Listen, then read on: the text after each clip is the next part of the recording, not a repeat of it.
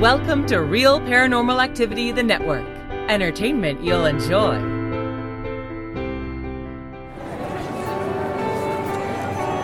You are listening to an RPA production where people gather.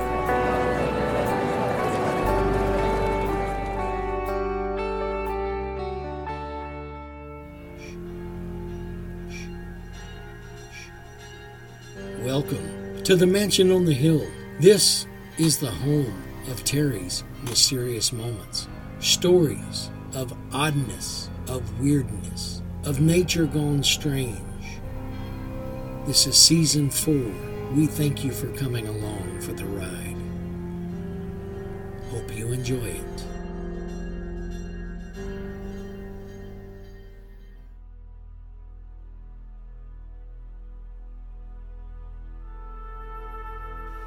Hello, my Mysterian friends. We're going to take a visit to England, sort of. Are Roman soldiers still tramping around England? At the treasurer's house in York, a plumber was called in to run a new series of pipes. The job required him to work in the basement. He saw that the floor had been cleared away in an area and revealed the old Roman era roadway beneath it. As he set to work, he heard something strange. A musical note, he thought, or something like it. He looked around and saw the helmet of a Roman legionnaire. But this helmet was on the head of a legionnaire, and it was walking through the area the plumber was working in. The man watched as the Roman walked out of the wall and across the room. As the man went out the other wall, a horse followed with a Roman rider. It was followed by at least 20 Roman soldiers marching in formation behind. Details of the uniforms were clear to the man, and he later described things that only historians could clarify. Oddly enough, the soldiers and the horse were only visible from about knee high until they reached the area where the old road was exposed. At that point, he could see the entire bodies from the sandals up. Very accurate descriptions of the soldiers' armor, clothing, and weaponry was on target. One detail drew questions, though. He said the troops carried rounded shields, not round shields, just rounded, maybe oval, instead of the typical rectangular Roman shields. The metal round boss was in the center, but the rounded shield caught people off guard until it was proven that units of troops made up of conquered peoples and auxiliary troops carried rounded or oval shaped shields. The plumber, shivering in terror, watching this scene unfurl, waited for just one of the soldiers to deflect their gaze in his direction, and he thought it would be all over. But all the soldiers maintained a straight ahead gaze until they disappeared through the far wall. Then the man escaped the basement and told his story outside. In the countryside around Colchester, in the East Anglian marshland, specifically around West Mersea Island, the Romans were well represented. They had made Mersea Island home with farms and villas and they had a Roman princess. Rumor had it she was married to a centurion from Colchester. And it further says that she was buried in a large burial mound near the main road. Locals say the Romans never left and are still active in the area. One lady who lives near the burial mound says back in 1987 she was awakened late at night by the sounds of two horses and then of heavy wooden wheels going by her house. She says the Strood, which is what the causeway between the island and the mainland is called, was covered by the sea so no one could come from the mainland. A friend who was staying with her heard the sounds too, but the friend's husband wasn't stirred. The sounds came by the house and went away from the Strood and off toward the burial mound. The lady says she kept horses on her farm, and the horses were not even bothered by the sounds. Others in the area have heard the sounds of ghostly horses, long gone carts, and seen long dead images of Roman soldiers, possibly even the centurion on his way to the burial mound. Two men, returning from Colchester, and to clarify, yes, they had been at a pub, they crossed the Strood and were surprised by a figure stepping out from behind a barn, beginning to move toward the mound. The two men jumped out of their car and began chasing the figure for about 400 yards until the figure turned and looked at them and disappeared.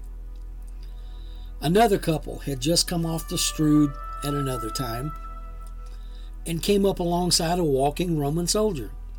The wife made mention of it to her husband, who dismissed it, but turned the car around to check it out.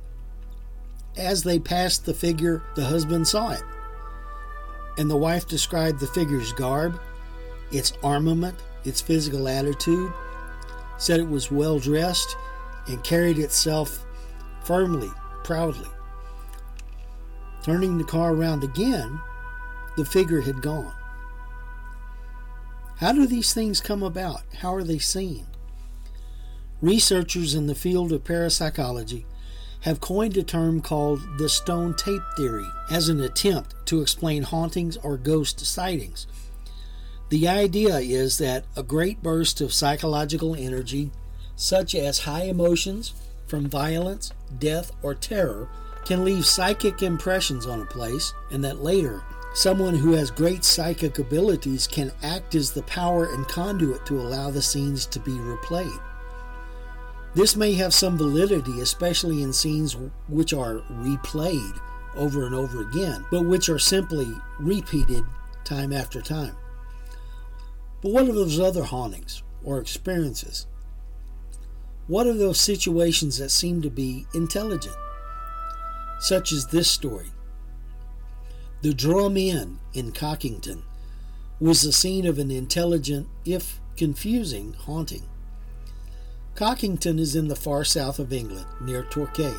It is a beautiful little place, but back in the 70s, the Drum Inn in Cockington became a hangout for motorcyclists. It actually had an effect on the village as people would steer clear because of the bikers. But the drum had something else a ghost of a motorcyclist in full leather gear and carrying, or sometimes wearing, a helmet. He would sometimes appear as a full on apparition, sometimes just as a very apparent feeling. The workers of the pub were affected by the spirit when they had to go into the cellar. Others would feel someone behind them at various locations. One lady witnessed a leather clad biker coming down the stairs. Her guard dog, oddly, didn't react to this stranger, but she said he was removing his gloves as he walked and as she turned to greet him, he disappeared. At another time, a musical group from nearby Plymouth was invited to provide live music for the pub. The lead singer had been raised as a gypsy and described herself as a psychic sensitive. The group was sitting around prior to their set, and someone mentioned to the landlady about a happening which had occurred there some point in the past which led to the entire group going into the basement to try to sense the entity. Nothing came of it, and the lead singer asked to be left alone down there, and everyone obliged. Within a few minutes, something happened, and the lady believes what she saw was real. She said she had an encounter with the spirit.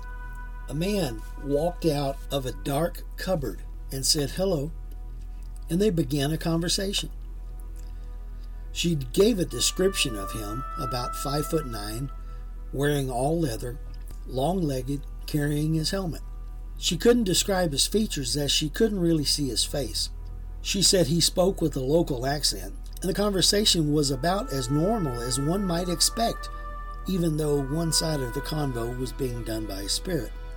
The spirit talked about how he loved spending time with his bike, cleaning it, shining it, and even talking with his friends. His life after death seemed to be going on much as it would if he were still in the corporeal world. death didn't seem to put the kibosh on him being normal. She further described him as being somewhat shy, somewhat apologetic of and not intentionally scaring anyone, and not having a stereotypical biker's attitude. He was very respectful, and he rather had a very middle of the road pop rock musical taste, not into hard rock. Recently, a psychic medium was called into the pub. The medium described nearly perfectly the same entity as the singer had, adding that the biker had died within a few miles of the pub. He was hanging around the pub because it was his favorite hangout when he was alive. He was sad about an experience with a woman which contributed to or led to his accident due to emotional turmoil. The psychic said the young man was indeed bothered by the fact that his being there was frightening to those who worked in the pub.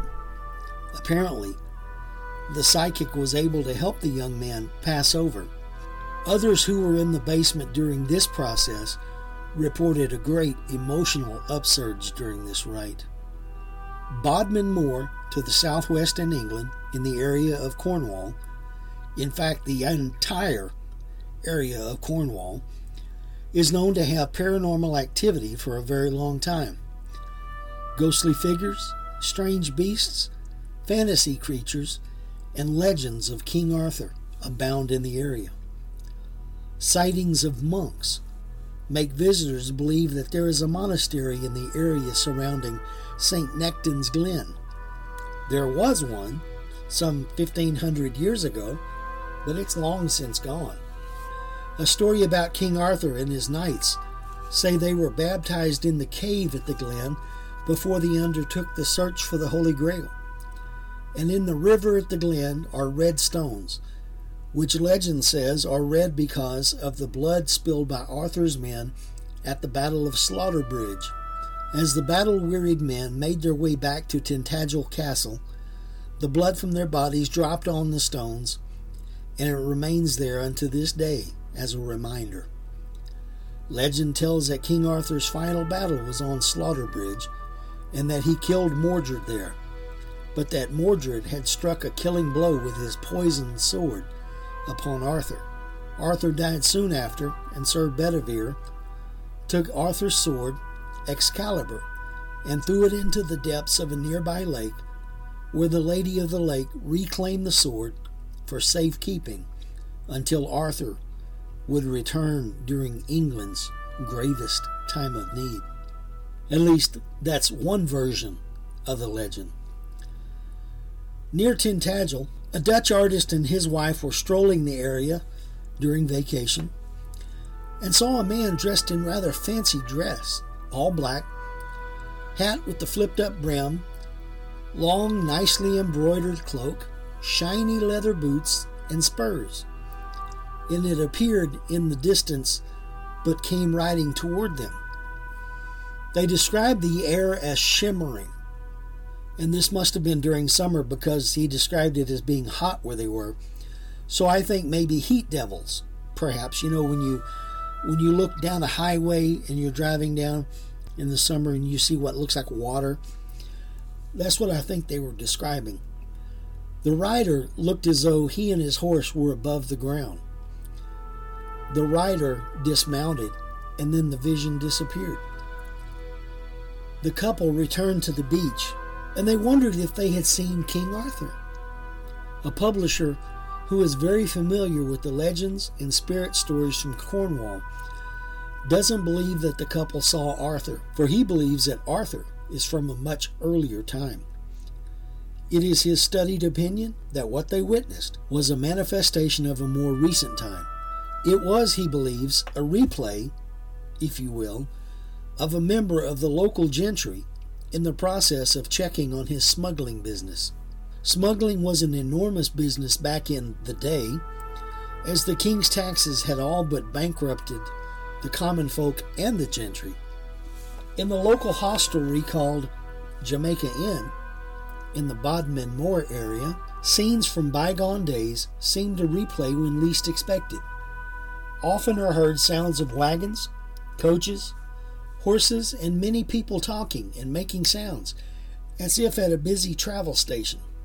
And it's not just a few minutes of sound at a time. It can last for hours, according to the owners. And it doesn't fade away when the living notice it either. The cook at Jamaica Inn has had a visitor at times sweep through her kitchen. At least the visitor's cloak sweeps through her kitchen. She's seen it come in one door and out another toward the barn.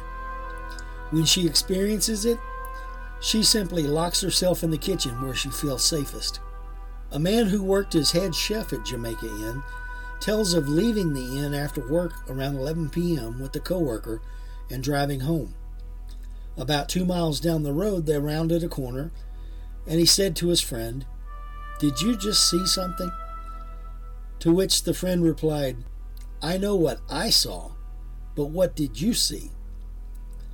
It was by mutual agreement that they continued toward their destination, for what they had seen was a man hanging from a tree. A vision of smuggler's justice of days gone by, perhaps? In the nearby village of Altarnun lies the house called Penhallow. A vicarage in days past, the house holds perhaps a sordid secret. To lend credence to this idea is the fact that the former vicar is not buried beside his wife. Nobody knows where she's buried, but rather he's interred beside his housekeeper, who may or may not have been his lover, and they are buried just outside the gate of the house. The housekeeper has been seen in the house at the back door looking out. Her presence is not regarded as mean spirited or nasty. Perhaps she finds it odd that her sphere of influence has been invaded by an establishment which sells spirits. A guest reported waking in the night to find a lady in a gray Quaker like dress standing next to her bed. But again, no problems. The vicar has been seen on occasion within the house in an upstairs room, which was perhaps his old study, pacing to and fro as though working out his next sermon. An entity was witnessed outside the house. It was a non distinct mass which came down the path by the church and left through the closed gate and proceeded up the road. When the witness described this experience, he was told of a young woman who had followed the same path and drowned in a swampy area beyond the edge of town. A psychic medium was called in to get her take on the vicarage and gave indications confirming the stories of an affair and of a young girl who worked in the kitchen and drowned just outside of town. To many with an interest in the strange, the mysterious, and yes, the paranormal, the name Bodmin Moor might conjure up stories of black cats of some size and the phrase the beast of Bodmin Moor. In British folklore, the beast of Bodmin Moor, also known as the beast of Bodmin, is a phantom wild cat purported to live in Cornwall. Bodmin Moor became a center of purported sightings after 1978 with occasional reports of mutilated slain livestock. The alleged panther like cats of the same region came to be popularly known as the beast of Bodmin Moor.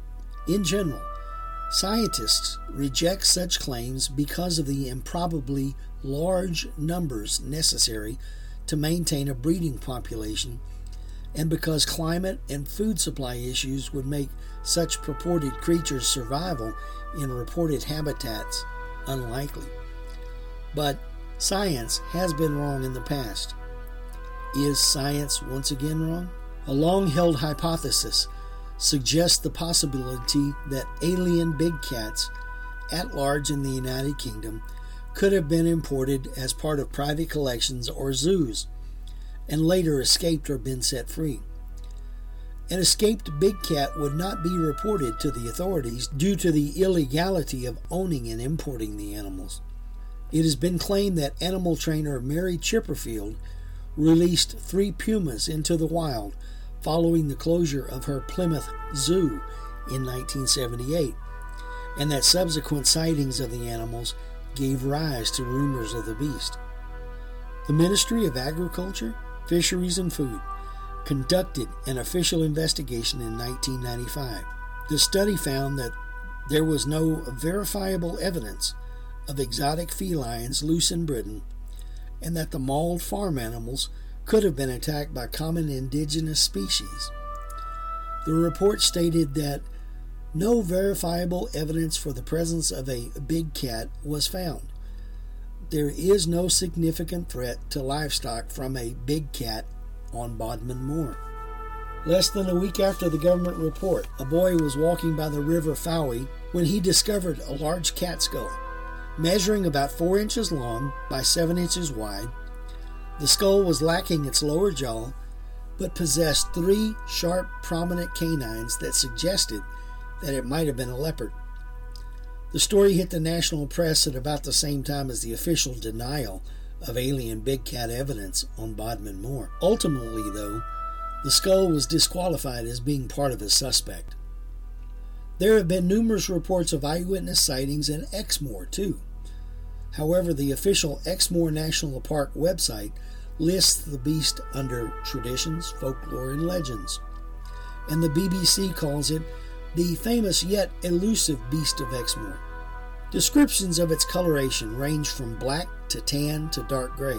It has been suggested that the beast may possibly be a cougar or black leopard, which was released from a private collection sometime in the 60s or 70s after a law was passed making it illegal for them to be kept in captivity outside of zoos.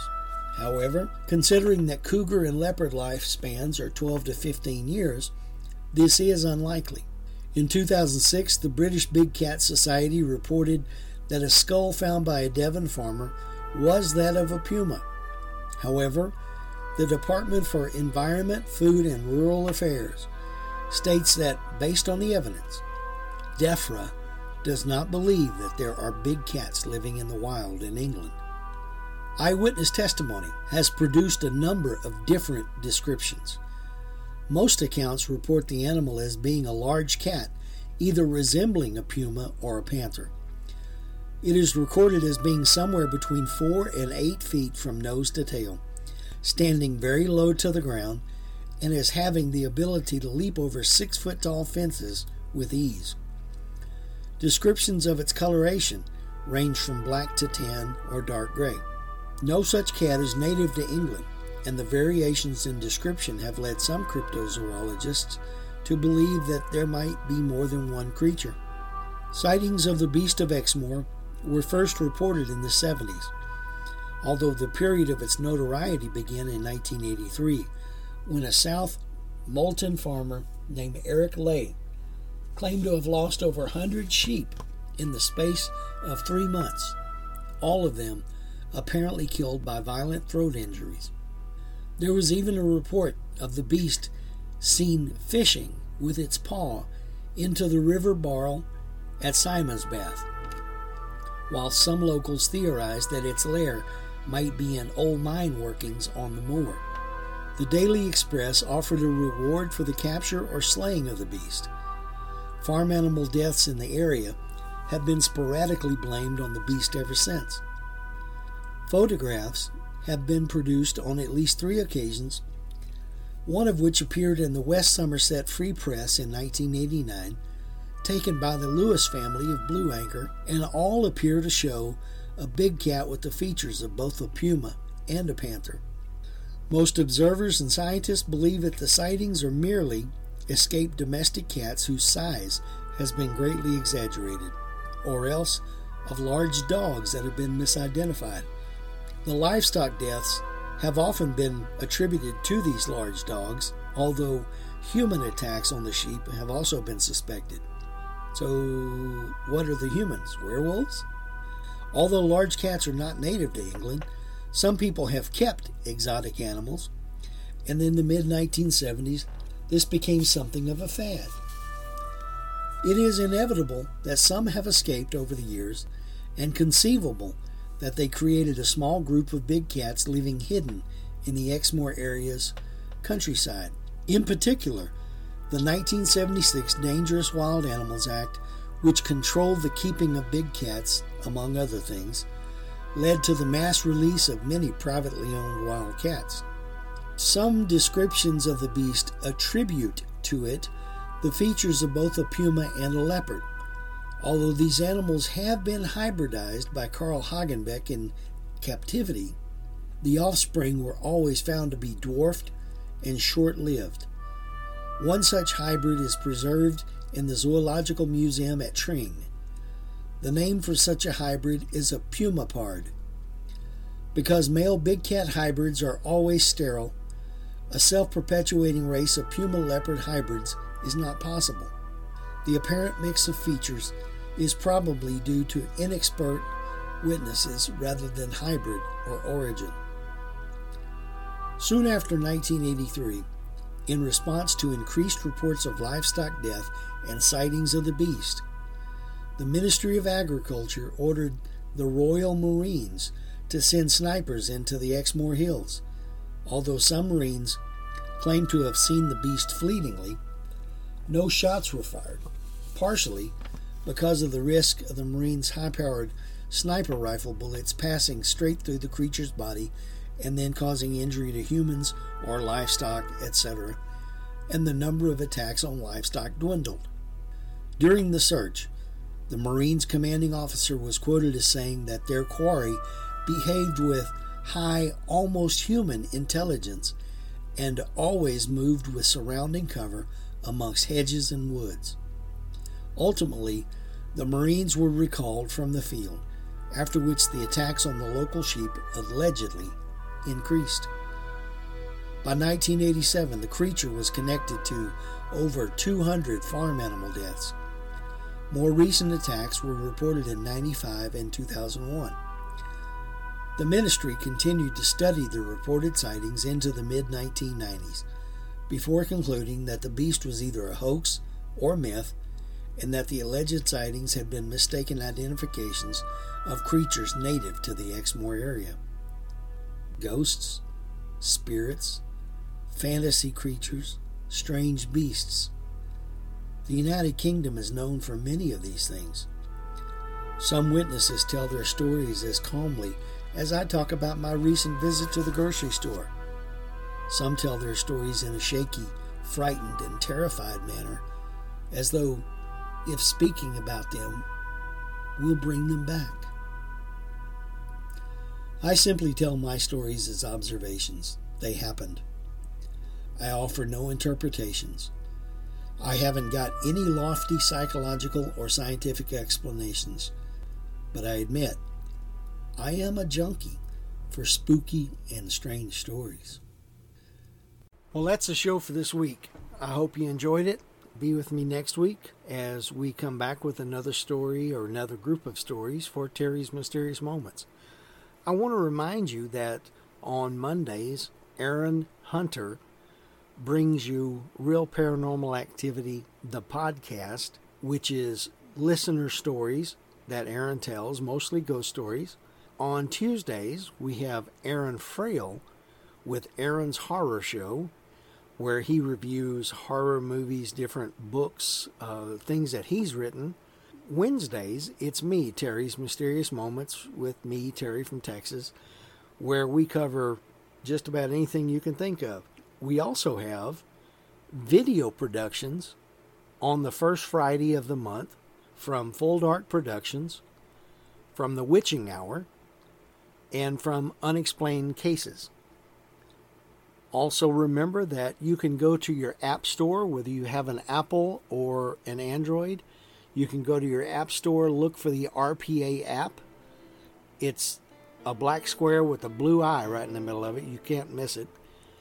And you can download that app, install it into the device you uh, listen to the programs on, and that way you will not have to go looking for the programs. They'll be right there. Do that. It'll be a lot easier for you to get to the stories. That's about it. I hope everybody has a good week. Thanks for being here. Bye bye.